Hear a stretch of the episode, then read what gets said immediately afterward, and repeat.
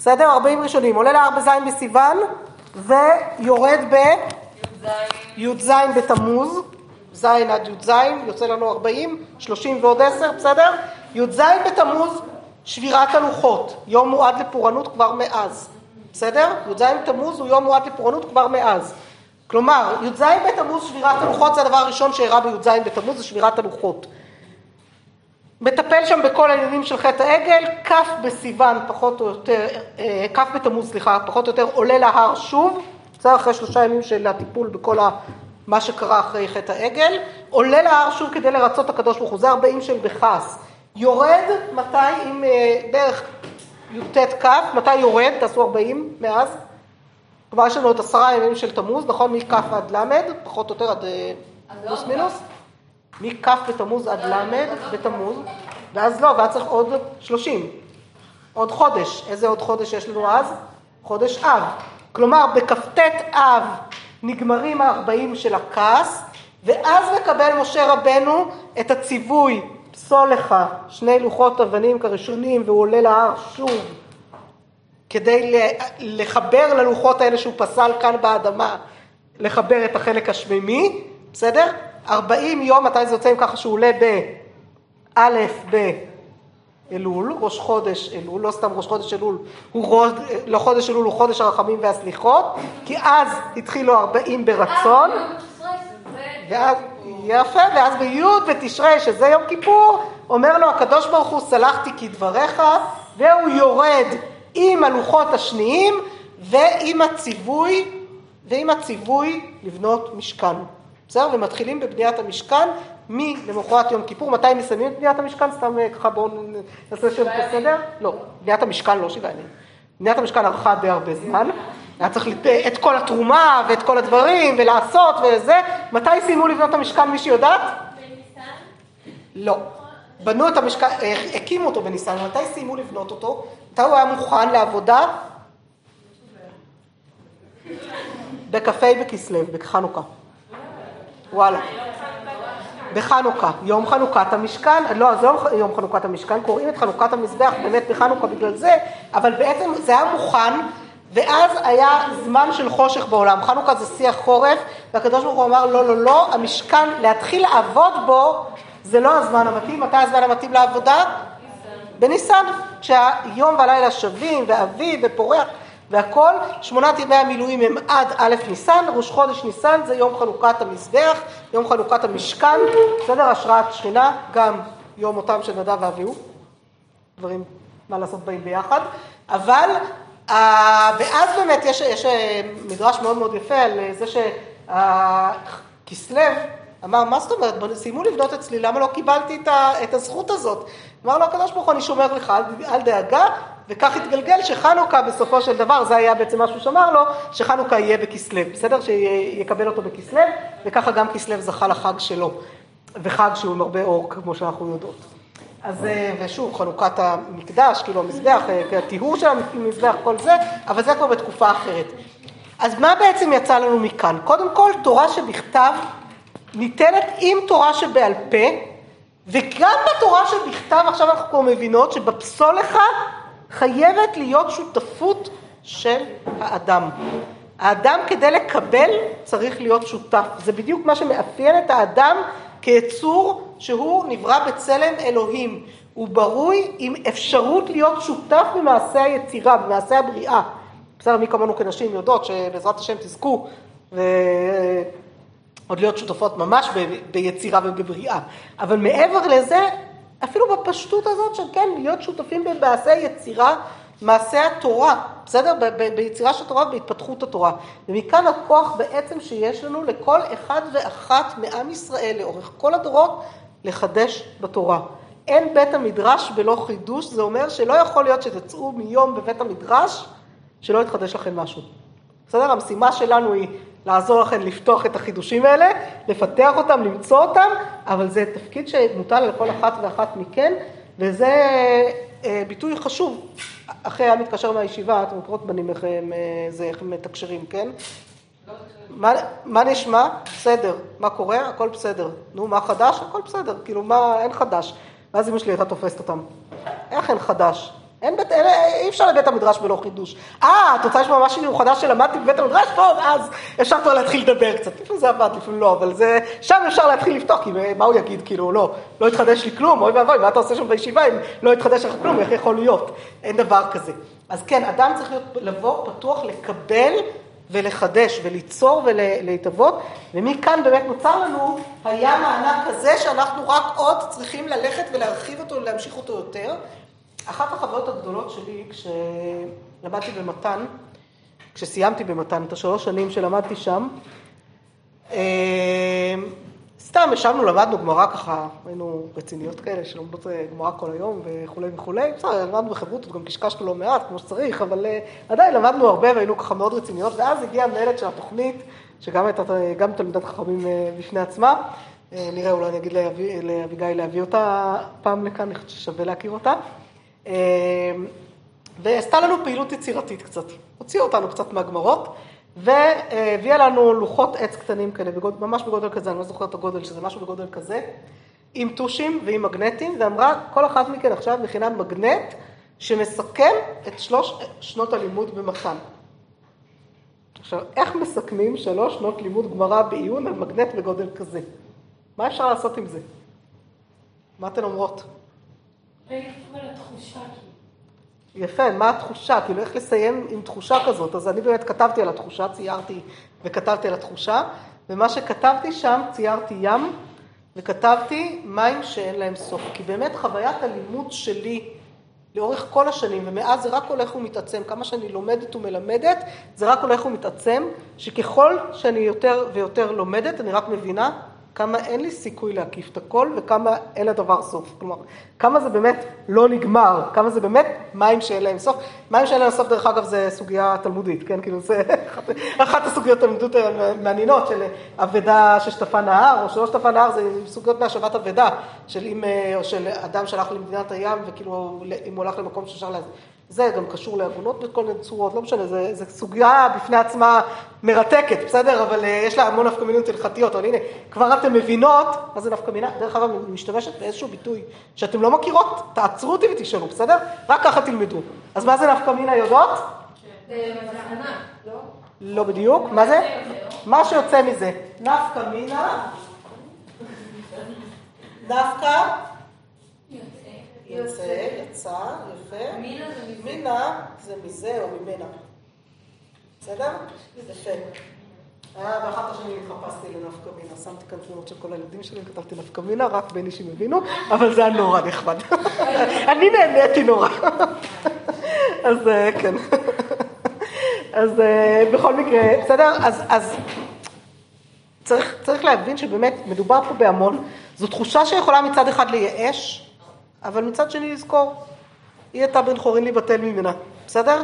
הרעיון הוא לנסות יותר ויותר ויותר ויותר ללמוד, וזה, יהיה, וזה בעצם מה שיביא אותנו באמת ל, להכיר, להכיר כמה שיותר, לדעת להיות בנות בית בתוך הדבר הזה, ובאמת המטרה שלי כאן, עכשיו אני אגיד לכם ככה ממש, מה המטרה שלי חוץ מזה שהים הזה יהיה קצת יותר פתוח בפניכם, לי מאוד מאוד חשוב שנצא מכאן, ואתן מוזמנות לדייק אותי תוך כדי ולבקש יותר, פחות, לתת דגש יותר על דבר מסוים או פחות על דבר אחר וזה בסדר, אבל המטרה שלי היא א', שאתן תרגישו יותר בנות בית, בסדר? להכניס אתכם הביתה ולתת לכם להרגיש יותר בנות בית בתוך כל הדבר הענק הזה, בסדר? שתכירו ספרי יסוד בהלכה, שהם לא יהיו זרים לכם, שאם אני אשלוף מכאן עכשיו, אני, אני לא מבינה למה עדיין השולחן ערוך פה לא שלם והוא למעלה כל כך, רק מראה על אה, מה מצפים מכן, אני מתכוונת, תדרשו להשלים את הסט ולהוריד אותו למטה, בסדר? כאילו שיהיה נגיש.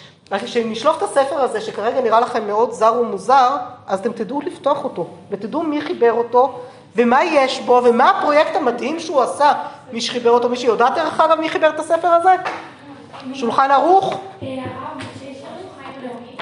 זה הרב משה ישראל שכמעט נכון, משהו עם קוף, נו, יפה, יפה, אז את השולחן ערוך חיבר רבי יוסף קארו, ואת צודקת שגם ערימה שותף כי הוא פרס את המפה על השולחן ערוך, בסדר, הוא הוסיף את ההגהות של הערימה, ועוד נדבר עליהם, בסדר, נלמד את ההקדמות שלהם לספרים, נדבר בדיוק מה התהליך שהם עשו, מה, מה הלך שם בסיפור הזה, אבל זה נורא נורא חשוב להכיר ולדעת, וכשקוראים את ההקדמות שלהם דרך אגב, פתאום מבינים הרבה יותר מה, מה יש לפנינו בכלל, מה, מה הפרויקט, מה המטרה של הספר, כל זה פתאום נגלה ונפתח לעינינו. מאיפה אנחנו מתחילות? אז אמרנו תורה שבכתב, אוקיי. תורה שבכתב, לאן ממשיכים משם? כולנו מכירות את תחילת מסכת אבות, נכון? משה קיבל תורה מסיני, דיברנו על זה, היה שותף כבר אז. ומסרה ליהושע. יפה, ויהושע זקנים, זקנים לאנשי כנסת הגדולה, מי אלה כל אלה? אז יהושע, יש לנו נביאים, זקנים, יש לנו אנשי כנסת הגדולה, מי הם אנשי כנסת הגדולה? באיזה תקופה הם חיו? פלוס מינוס? אה, באזור עזרא ונחמיה, יפה, תחילת הבית השני. מי אחרי אנשי כנסת הגדולה?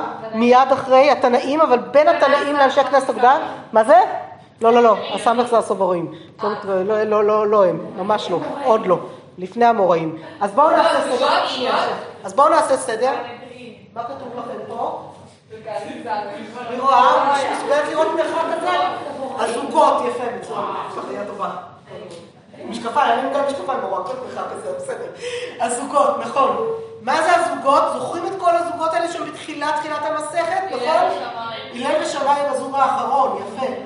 הלל ושמאי זה הזוג החמישי, לפניהם שמעיה ואבטליון, נכון? יהודה בן טבעי ושמעון בן שטח. זוכרות את שמעון בן שטח? יהושע בן פרחיה ואיתי הארבלי, יוסי בן יועז ויוסי בן יוחנן, נכון? אלה שדיברו על נשים.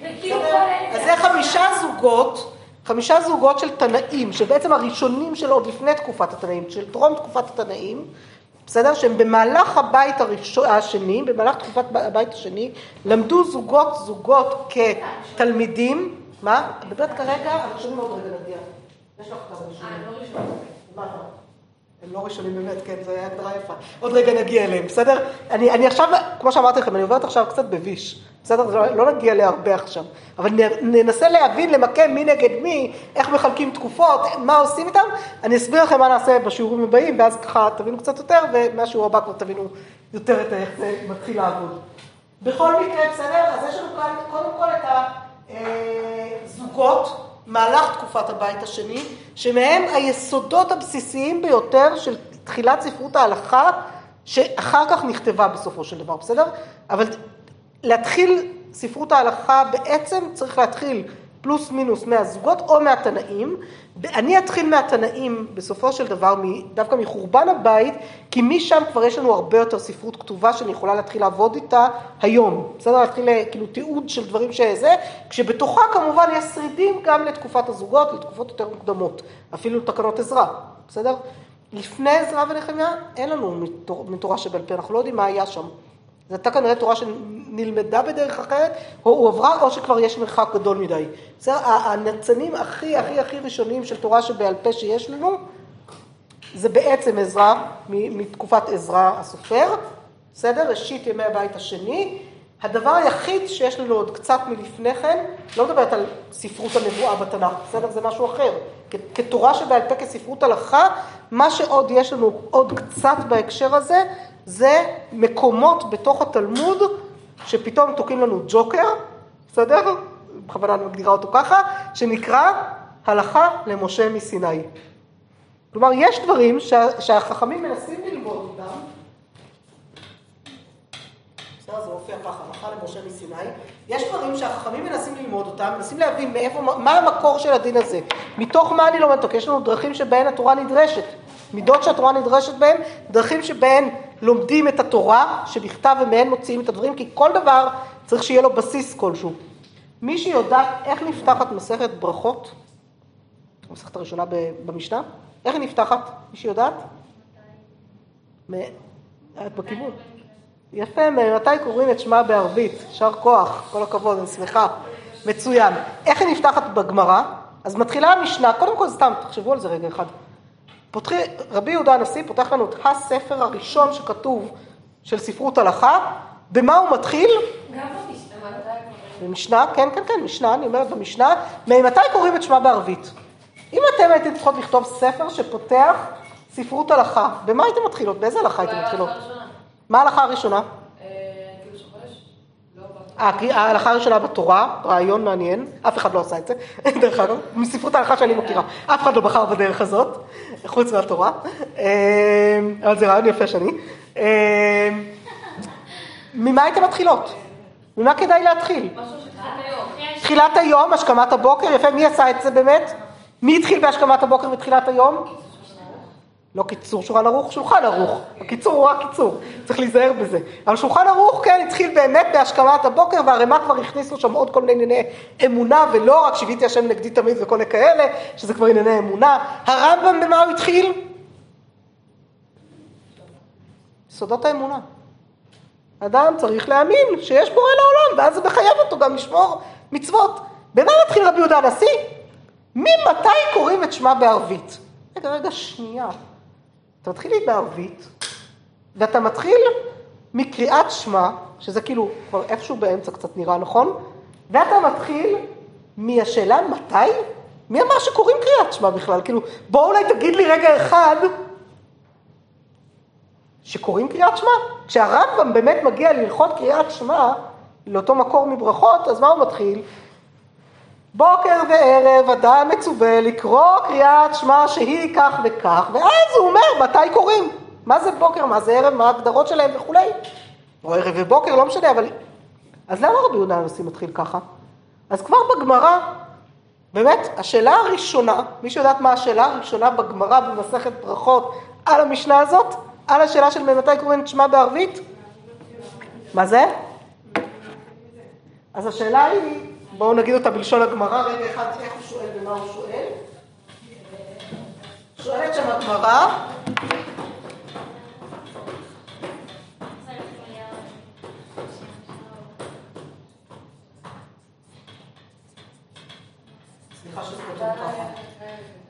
תנא היכא קאי דקתני מאימתי. כלומר, תנא, התנא זה מי ששונה את המשנה. היכא מה זה? מה זה היכא? היכן.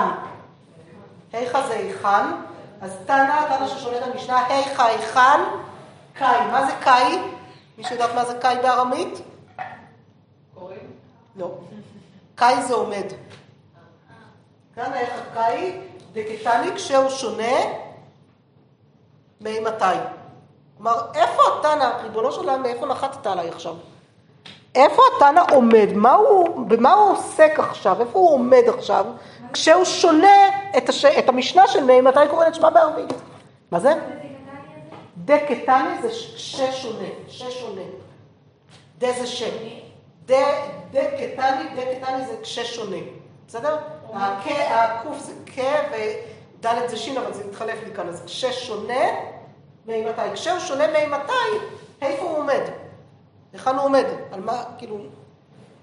איפה הוא נמצא כרגע, כן? יפה, אז השאלה שלך היא טובה, כי התשובה של הגמרא, זו תמיד בדיחה של אה, זה שצוחקים על יקים שעובדים יותר מדי עם המילון, כן? כי התשובה של הגמרא היא, יש שם עוד שאלה של הגמרא בהמשך לשאלה הזאת, כלומר השאלה השנייה של הגמרא, עכשיו אני כבר לא אגיד את הבלשון הגמרא כי לא יהיה לי מקום כאן לכתוב, אבל השאלה השנייה של הגמרא זה למה התחלת בערבית ולא בשחרית? זה... כן. אז תכף נגיד רגע מה התשובות של הגמרא גם כן, בשמחה, אבל אה, עוד שנייה. שלא צריך את הכל בעל פה. טוב, נעזוב כרגע, כוח לא אמ, ועונה הגמרא על השאלה הראשונה, איפה עומד התנא?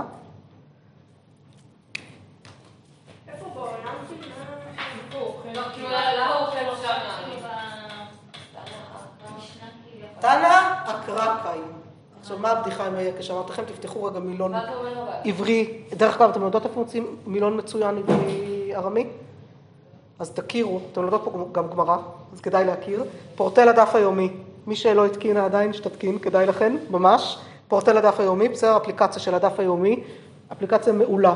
יש בה גם את כל התלמוד, כאילו בדפים, כאילו אפשר לפתוח דף, דף בתלמוד, איזה דף שרוצים, אתם רוצות ברכות, תפתחו ברכות דף אה, ב' עמוד א' ותראו את מה שאני, תראו שאני לא טועה במילים, אה, תבדקו אותי, אין בעיה. יש שם מילון ויש שם שיעורים, גם שיעורים של הרב מתניה, מעולים, באמת, אני אומרת את השיעורים שלו מצוינים, נורא אוהבת אותם, אה, של הדף היומי, ויש שם עוד הרבה הרבה כלי עזר נוספים. אז אה, שווה להכיר ממש, ושם יש מילון, מילון ארמי עברי, יש כמובן גם את המילון הארמי עברי שהעתיק והטוב שעזרא צבי מלמד, בסדר?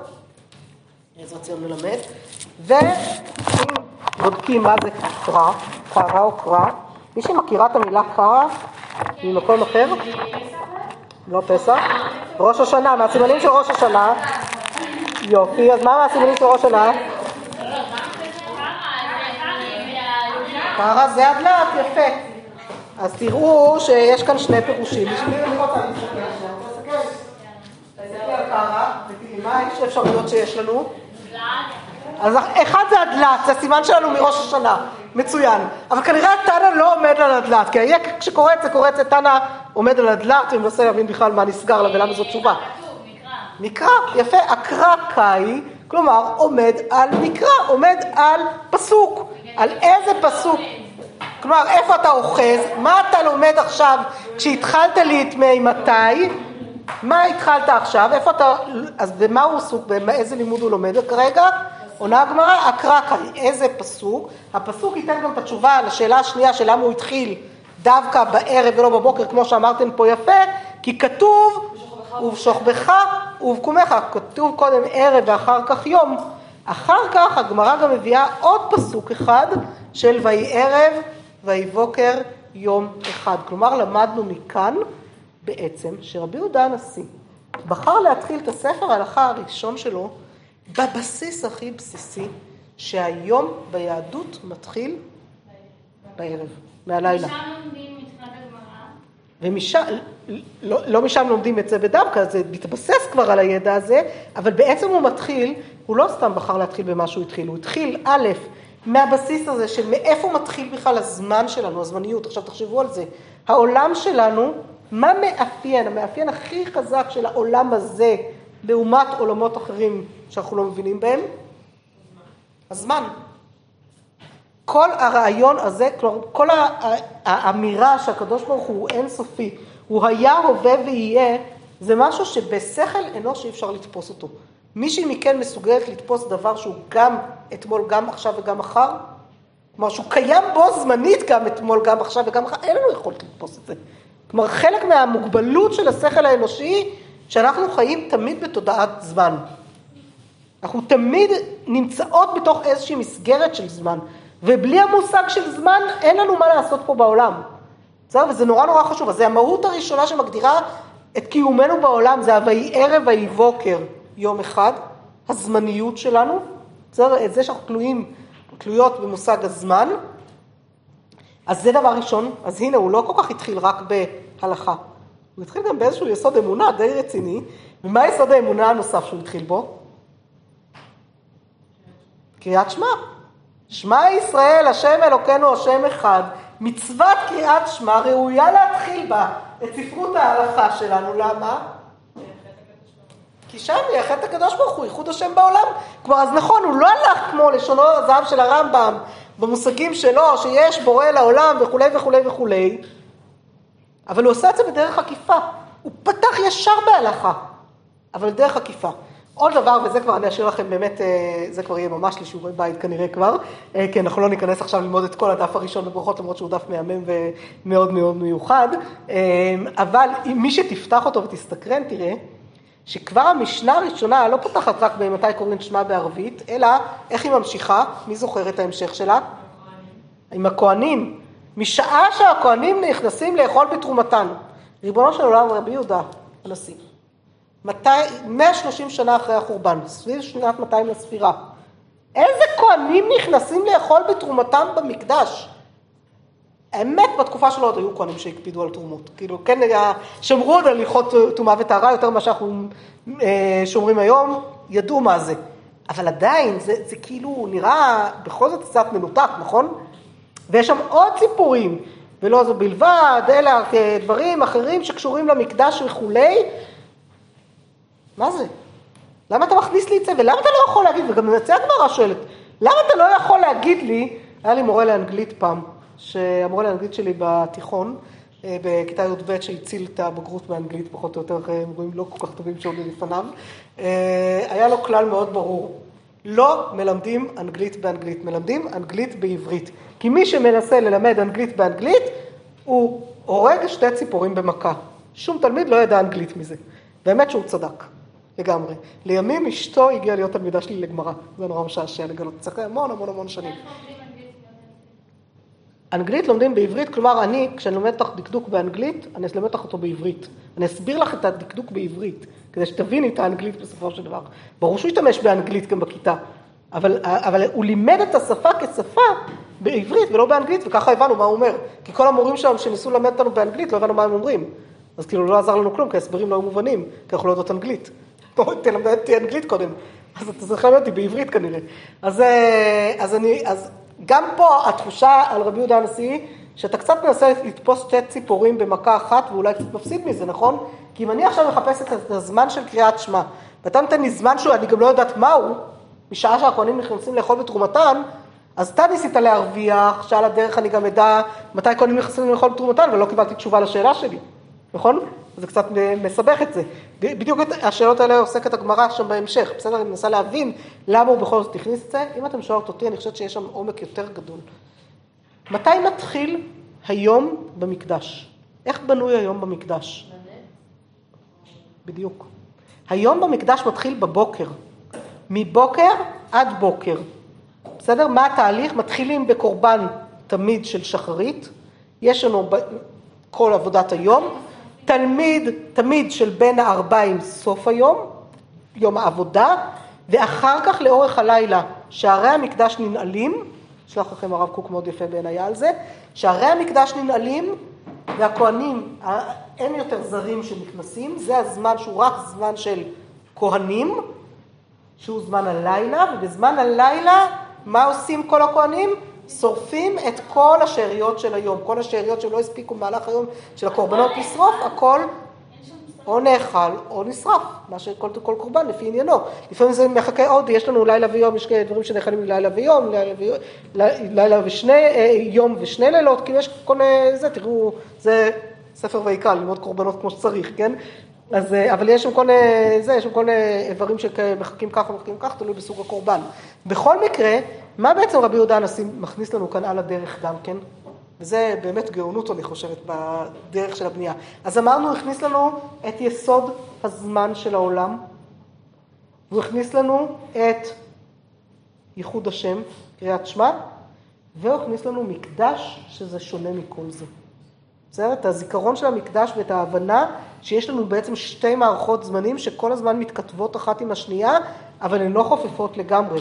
כלומר, יכול להיות יום שיתחיל בלילה ויגמר בלילה הבא, ויכול להיות יום שיתחיל ביום ויתחיל, וזה תלוי אם זה מקדש או שזה תלוי בכל העולם, וזה שני, שתי מערכות שהן מצטלבות ומשתנות אחת עם השנייה, והן מאוד מאוד חשובות כיסוד שהבסיס שלנו, והוא הכניס לנו גם את הגעגוע למקדש. אז בעצם הפתיחה הזאת שלו ליסוד של ספרות ההלכה, שמנו כבר את זה.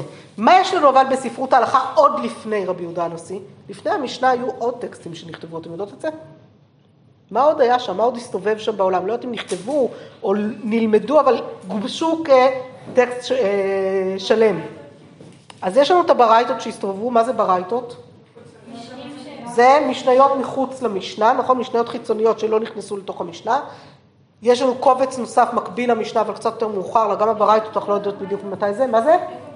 הברייתות נמצאות לנו בתוך התלמודים. התלמוד הירושלמי והתלמוד הבבלי, עוד נלמד על זה, בסדר? עוד נגיע לזה, אבל הן נמצאות לנו, פשוט נכנסות. המילה, תני, תני, או קטני, או דתניא, בדרך כלל מצביעה על ברייתא. בסדר? זה מילים שבדרך כלל מצויות לברייתא, לעומת משנה, מה, מה יש לנו בדרך כלל שמצביע משנה? תנן, או דיתנן, או משהו מהסוג הזה, תנן זה בדרך כלל משנה, טניא, טני וכולי, זה ברייתות. ברייתות יכולות לתת לנו שתיים, או ברייתות חיצוניות לגמרי, שפשוט הסתובבו ברחבי העולם והשתלבו להן בתוך התלמוד, או תוספתא. תוספתא זה קובץ נוסף, מקביל למשנה. רואות את התוספתא והברייתא פה? שני העיגולים על יד המשנה, בסדר? הם קצת מאוחרים להם, אבל הם יצאו בעצם, הם גם כן קבצים של תנאים. התוספתא היא ממש על סדר המשנה, על אותו סדר אבל משניות אחרות, היא פותחת דברים נורא נורא מעניין ללמוד תוספתא. אני לא מתחילה ללמד פרק בגמרא לפני שלומדים את אותו פרק עם משנה ותוספתא. דתנן זה ששנינו במשנה, אבל זה הצבעה על משנה לעומת ברייתא. בדרך כלל, זה לא תמיד, אבל הכלל הוא עובד לרוב. מה? תוספתא זה גם בדרך כלל טניה או דתניה או משהו כזה, זה נחשב ברייתא. זה פשוט קובץ שמסודר יותר, שאנחנו מכירים אותו, הוא נמצא בדרך כלל בסוף הגמרות. תסתכלו, תפתחו גמרא גדולה, רגילה.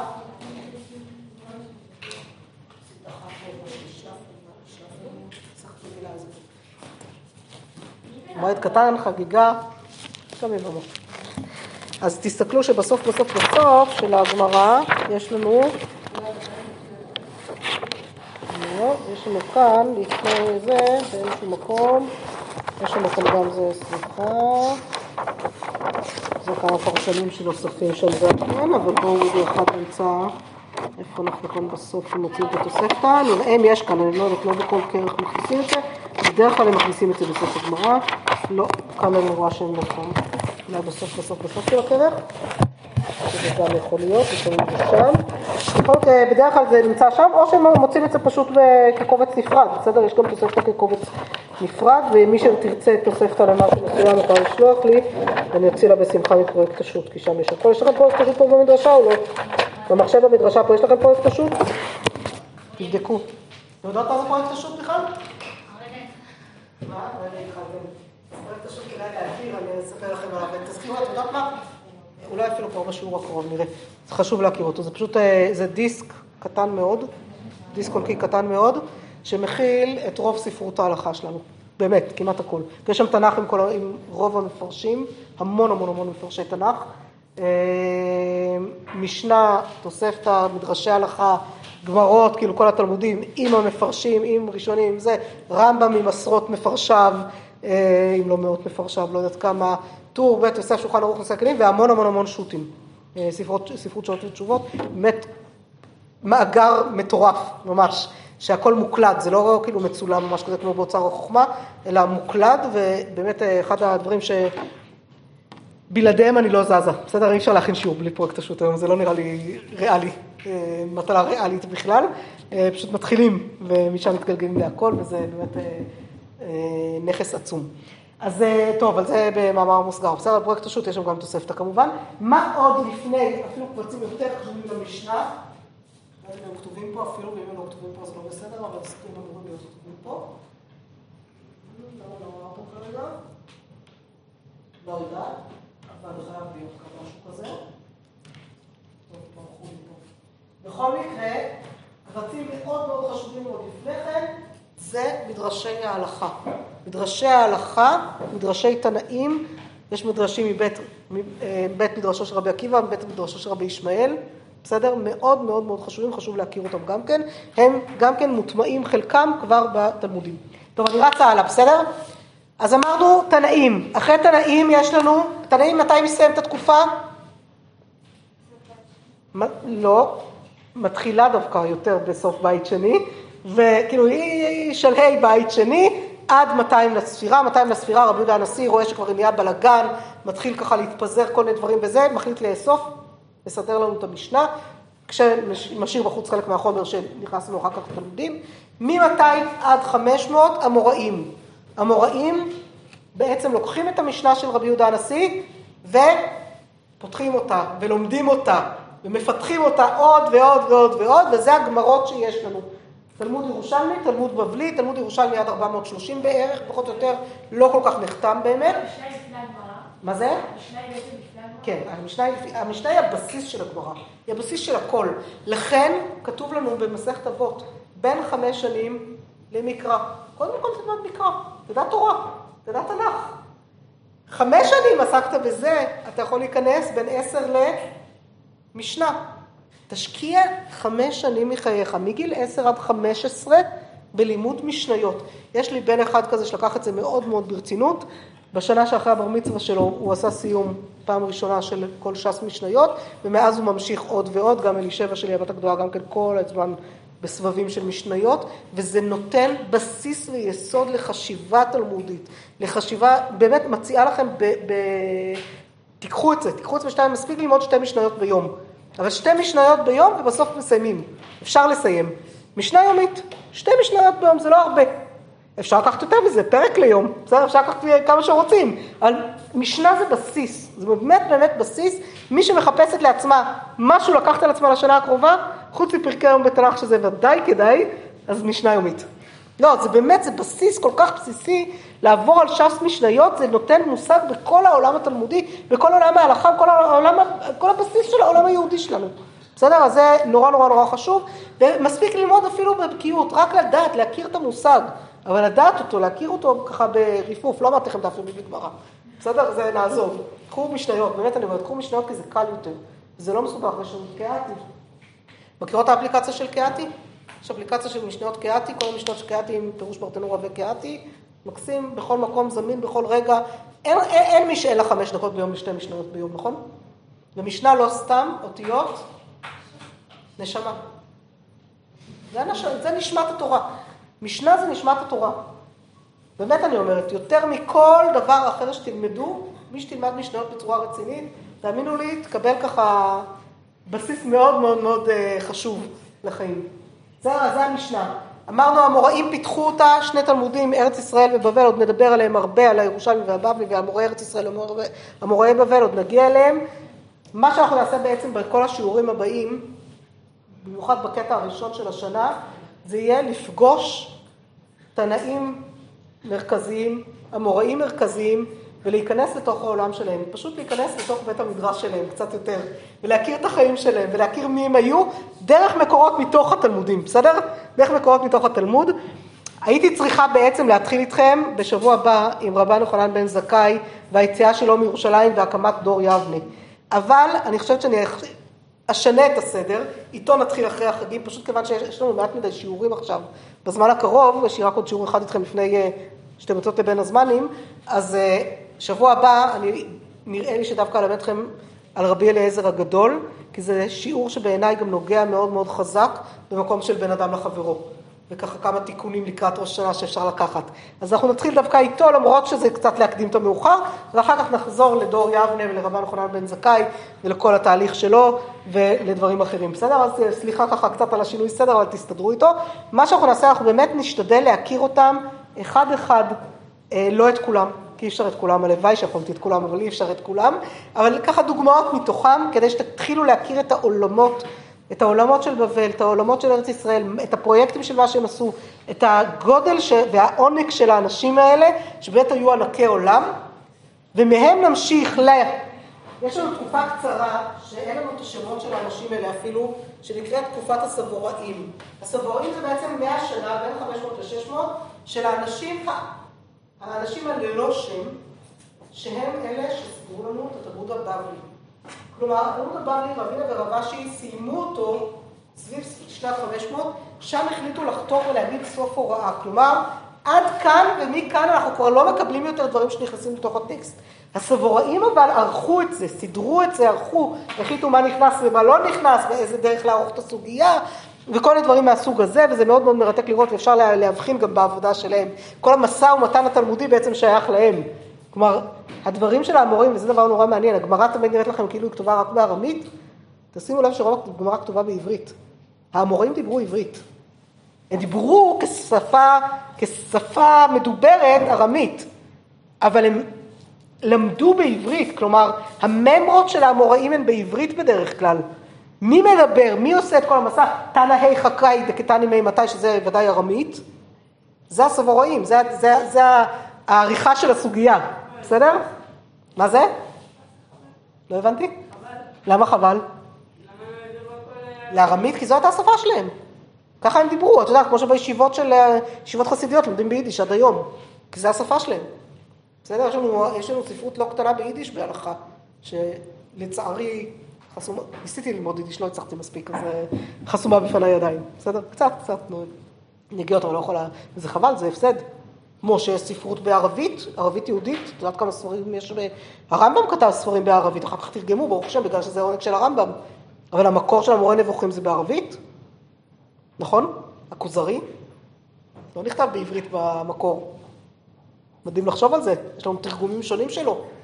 בסדר? ספרים מאוד מאוד יסודיים שלנו נכתבו בשפות אחרות, כי זו השפה המדוברת.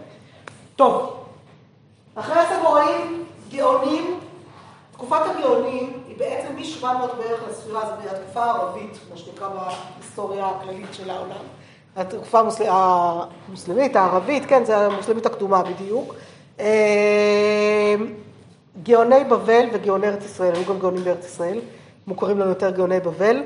הם מגיעים כבר לתוך תקופת הראשונים, כבר נכנסים פנימה לתוך תקופת הראשונים עד 1130 פחות או יותר, בסדר? זה סוף תקופת הגאונים פחות או יותר, כשתקופת הראשונים מתחילה כבר ב-900. בסדר? אז יש כאילו חפיפה קצת אה, זה, רבנו גרשום מאור הגולה ומשם אה, ארבעת השבועים, אנחנו נדבר על כולם.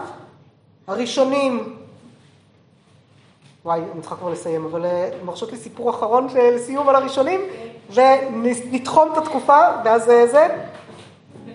כשהכרתי את יואל אישי, באחד הדייטים הוא ניסה להסביר לי כמה אני שונה מבנות אחרות שיצא לו להכיר לפניי, הוא יצא עם כמה וכמה לפניי, והוא ניסה להסביר לי עד כמה זה שונה. והוא ככה, עכשיו אני הייתי היסטוריונית בכלל, אני באתי מהחוג להיסטוריה, כן? לא הייתי, לא באתי מבית המדרש, אבל הייתי החוג להיסטוריה של עם ישראל, ברוך השם, משופע בתלמידי חכמים ולומדים שם לא מעט אבל אה, זה בכל זאת קצת אחרת. ואז הוא, הוא כשהוא ניסה לה, לה, להבהיר לי, הוא אומר לי, מבינה שרוב הבנות שיצאתי איתן, מבחינתן, רבי עקיבא ורבי עקיבא איגר יכלו לשבת ללמוד חברותה. כנראה גם מבחינתכם, נכון? מתי חי רבי עקיבא ומתי חי רבי עקיבא איגר? כאילו אני הזדעזעתי כמובן כהיסטוריונית, לא שום דבר אחר.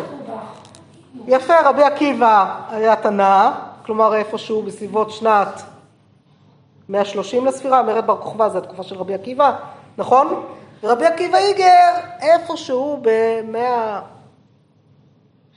18 או 19, לא זוכרת בדיוק. מה זה? עם רחל, רבי עקיבא התנא, כמובן. רבי עקיבא איגר היה מגדולי האחרונים, בסדר? אבל גדולי האחרונים של המאה ה-18, אם אני זוכרת נכון, או 19 אפילו. יכול להיות שאפילו מאה ה-19 כבר, אני מנסה להיזכר כרגע בדיוק מה השנים שלו. בכל מקרה, ללמוד חברותא, הם לא למדו חברותא ביחד כנראה. רבי עקיבא איגר השאיר לנו את גיליונות הש"ס, שזה מדהים להכיר על הדף של הבבלי, אבל זה סיפור אחר. והיה באמת גדול וענק, אבל גדול וענק מסוג אחר. אה, בקיצור, אני כמובן הזדעזעתי, ואז הוא אמר לי, שת... את רוצה להבין את הפער? תני לי שמות של עשרה ראשונים. אז כן, היה לי בדייט, באחד הדייטים, לא זוכרת איזה מספר, היה לי גם חידון בראשונים. ואני ככה ישבתי ומניתי זה, הגעתי לתשעה, ואיכשהו בעשירי נתקעתי, לא יודעת למה נתקעתי, כאילו מניתי את כל הרגילים והמוכרים יותר, ואיכשהו נתקעתי בעשירי, וזה לא, זה, זה, היה לו ברור שאני יודעת, כאילו שאני אמצא. הוא רק ניסה ככה לעודד אותי למצוא בכל זאת, זה מצחיק, כי כשעשינו את הניסוי הזה פעם עם הילדים בבית על שולחן שבת, נזכרנו בסיפור הזה, עשינו, הגענו כך תוך אה, רגע לשלושים, כאילו, כשלומדים יותר אז מכירים יותר בקלות, כן? זה כאילו ברור, ראשונים, שלושים ראשונים להוציא זה לא בעיה בכלל. אה, אבל שם נתקעתי עם העשירי, ואז ככה חשבתי, חשבתי, חשבתי, ואמרתי לו, רבי חנוך ורבי משה. הוא כזה מסתכל עליי, אומר לי, מי זה? מה הוא כתב? עכשיו, אני מבחינתי הייתי תלמידת היסטוריה, הוא מארבעת השבויים, הוא הבסיס של יהדות ספרד, איך אתה לא מכיר אותו בכלל, איך אתה לא יודע. זה הפער בין אוניברסיטה לישיבה, אבל בסדר, זה, זה אז אנחנו גם נגיע לרבי חנוך ורבי משה, לרבי משה, אביו של רבי חנוך, אה, שהוא בעצם, אה, הם היו שם על אותה ספינה של ארבעת השבויים ביחד כנראה, סיפור יפה שנלמד אותו גם כן, בסדר, נגיע אליו, אז יש לי מה לחכות, אבל זה ראשונים, בסדר, אז ראשונים, בואו תנו לי עשרה ראשונים, בקלות אתם תצאו מזה. מה זה? התקופה 900 עד 1500. רש"י רמב"ם וכאלה. אז יש רש"י רמב"ם, רמב"ן, אבן עזרא, יופי. רבי יוסף קארו זה 1500, זה בדיוק הסוף של התקופה. רס"ג זה גאונים. מצוות דוד, לא זוכרת ממתי הוא, צריך לבדוק מתי הוא. ספורנו רבי, נכון, ספורנו, אני חושבת שהוא כן. המהר"ל יותר מאוחר, לא, רבי ישראל סלנט הרבה יותר מאוחר. זה כבר אחרונים, מה אמרת? לא, לא, בסדר, מה אמרת? הזכרנו קודם, כוזרי, מי כתב את הכוזרי? מי כתב את הכוזרי? רבנו בחיי, כן, נדמה לי. רלב"ג אולי? רלב"ג, צודקת, רלב"ג. יש לנו, מי כתב את הכוזרי? לא, הרמח"ל יותר מאוחר. למהר"ל יותר מאוחר. מה? נו, מי כתב את הכוזרי? רבי יהודה הלוי, יפה, רבי יהודה הלוי. בסדר, סליחה, סליחה שלא שמעתי. אבן גבירול, יפה מצוין, רשב"א, ריטב"א, רש בריתווה רבנו תם, שמעתם עליו? כן. יופי. רשב"ם, שמעתם? הגענו כבר ליותר מעשרה. יופי, יש לכם, אתם יכולות לצאת לדייטים, הכל בסדר. גם אם יתקילו אתכם. בנות מדרשה, בכל זאת אתם צריכות לדעת. אחרונים, אני מסיימת ממש עכשיו, 1500 מתחיל עד ימינו, בסדר?